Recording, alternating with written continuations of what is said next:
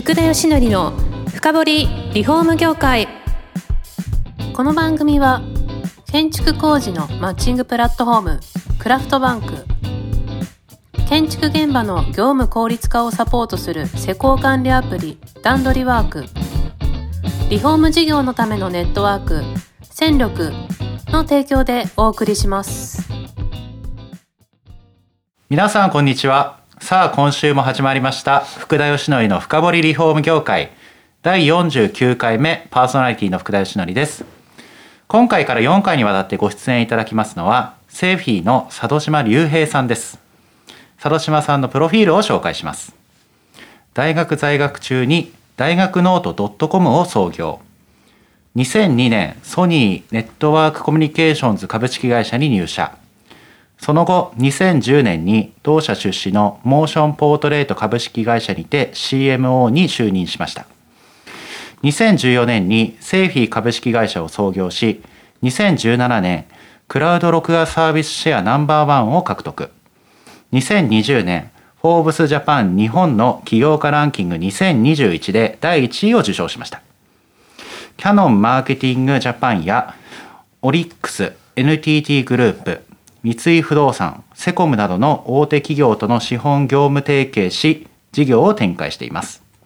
映像を解析技術や AI と連携することで人間の見る聞く話す記憶する考えるを代替すると考え生産性の向上や業務効率の改善にお役立ちいただける未来を創造している会社です。映像から未来を作るをビジョンに掲げ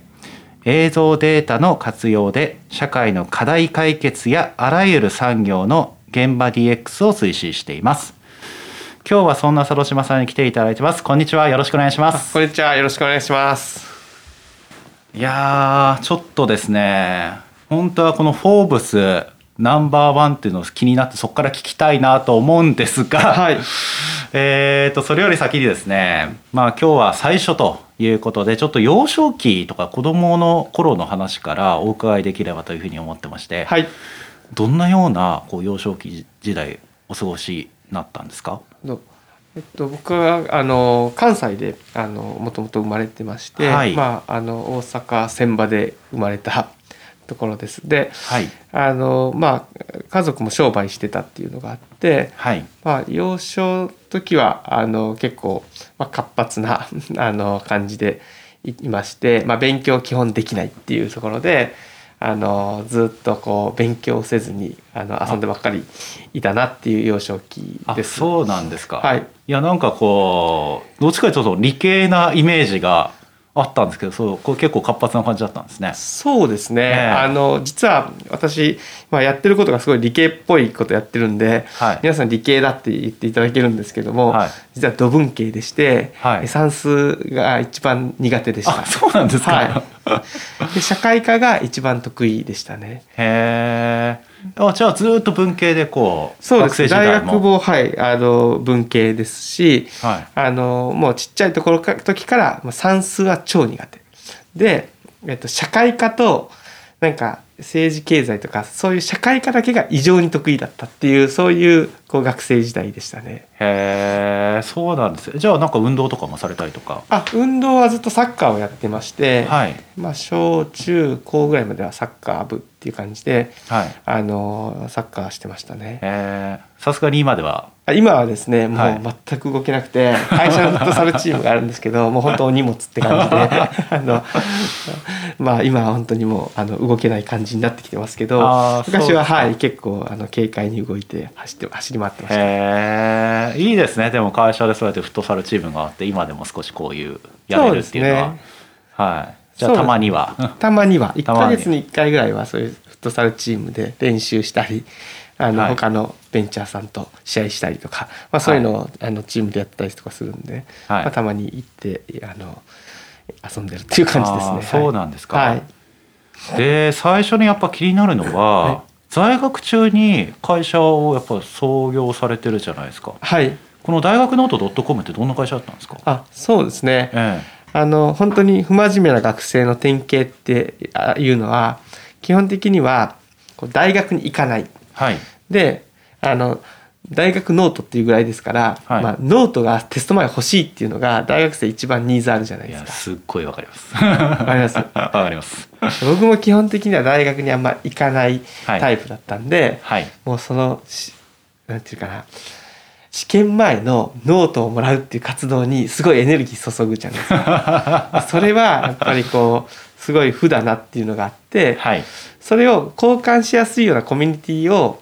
i モードっていうのがちょうど1999年にできたんですね。はいはいはい。インターネットに携帯がつながったこれ大学生ならどう使おうかっていうので考えて、はい、まあ、そういうコミュニティを作ったんですね。はい、でいきなりノート交換って例えば、まあ、四半期ごととかにしか、まあ、テストってないので、はい、普段日々でこうコミュニケーションしているものって絶対必要だなっていうのがあって。はいで休校情報っていうのが大学のその当時はインターネットに休校とか載ってなかったんで、はい、掲示板に書かれてたんですね。はいはい、でその掲示板に書かれてる休校の情報を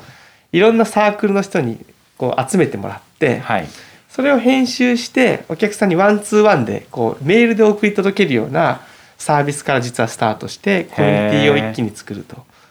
でそれになんか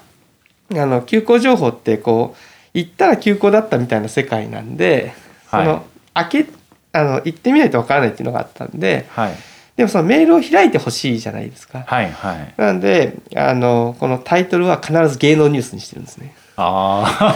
あ なるほど。まあその当時だと安室ちゃん結婚みたいなじゃないですけどそういうのがあってみんな開いてみたいな。はい、でずっとこうコンテンツとしてはその芸能ニュースがあって、えー、休校の情報があって、はい、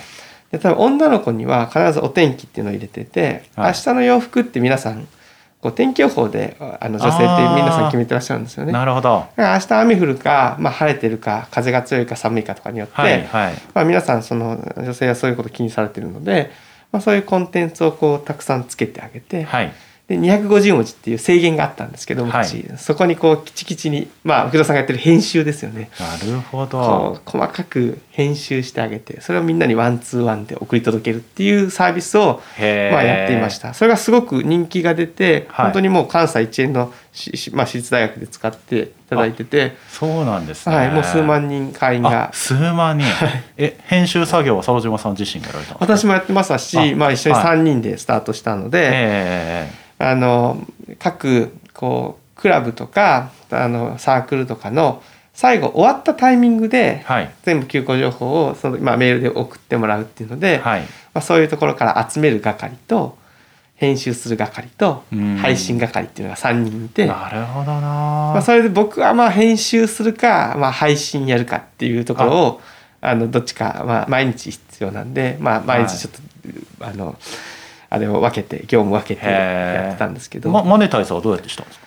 その当時本当にやっぱ広告っていう概念がなかったので、はい、そのワンツーワンで広告するっていう概念がないんですね。はいはい、であのなかなかそれがすごい難しかったんで例えば分かりやすいところでいくとその,、まあ、その当時 au さんが学生半額 au っていうのをすごい打ち出してたんですね。はい、そうするとドコモの携帯の人に学生半額ってメール打てますよって言ったら結構お金いただけるというのでまあ、そういう感じで学生が必要としてるであろう企業さんターゲットに、まあ、ターゲット広告っていうのをしたりとか、はいはい、あとは本当に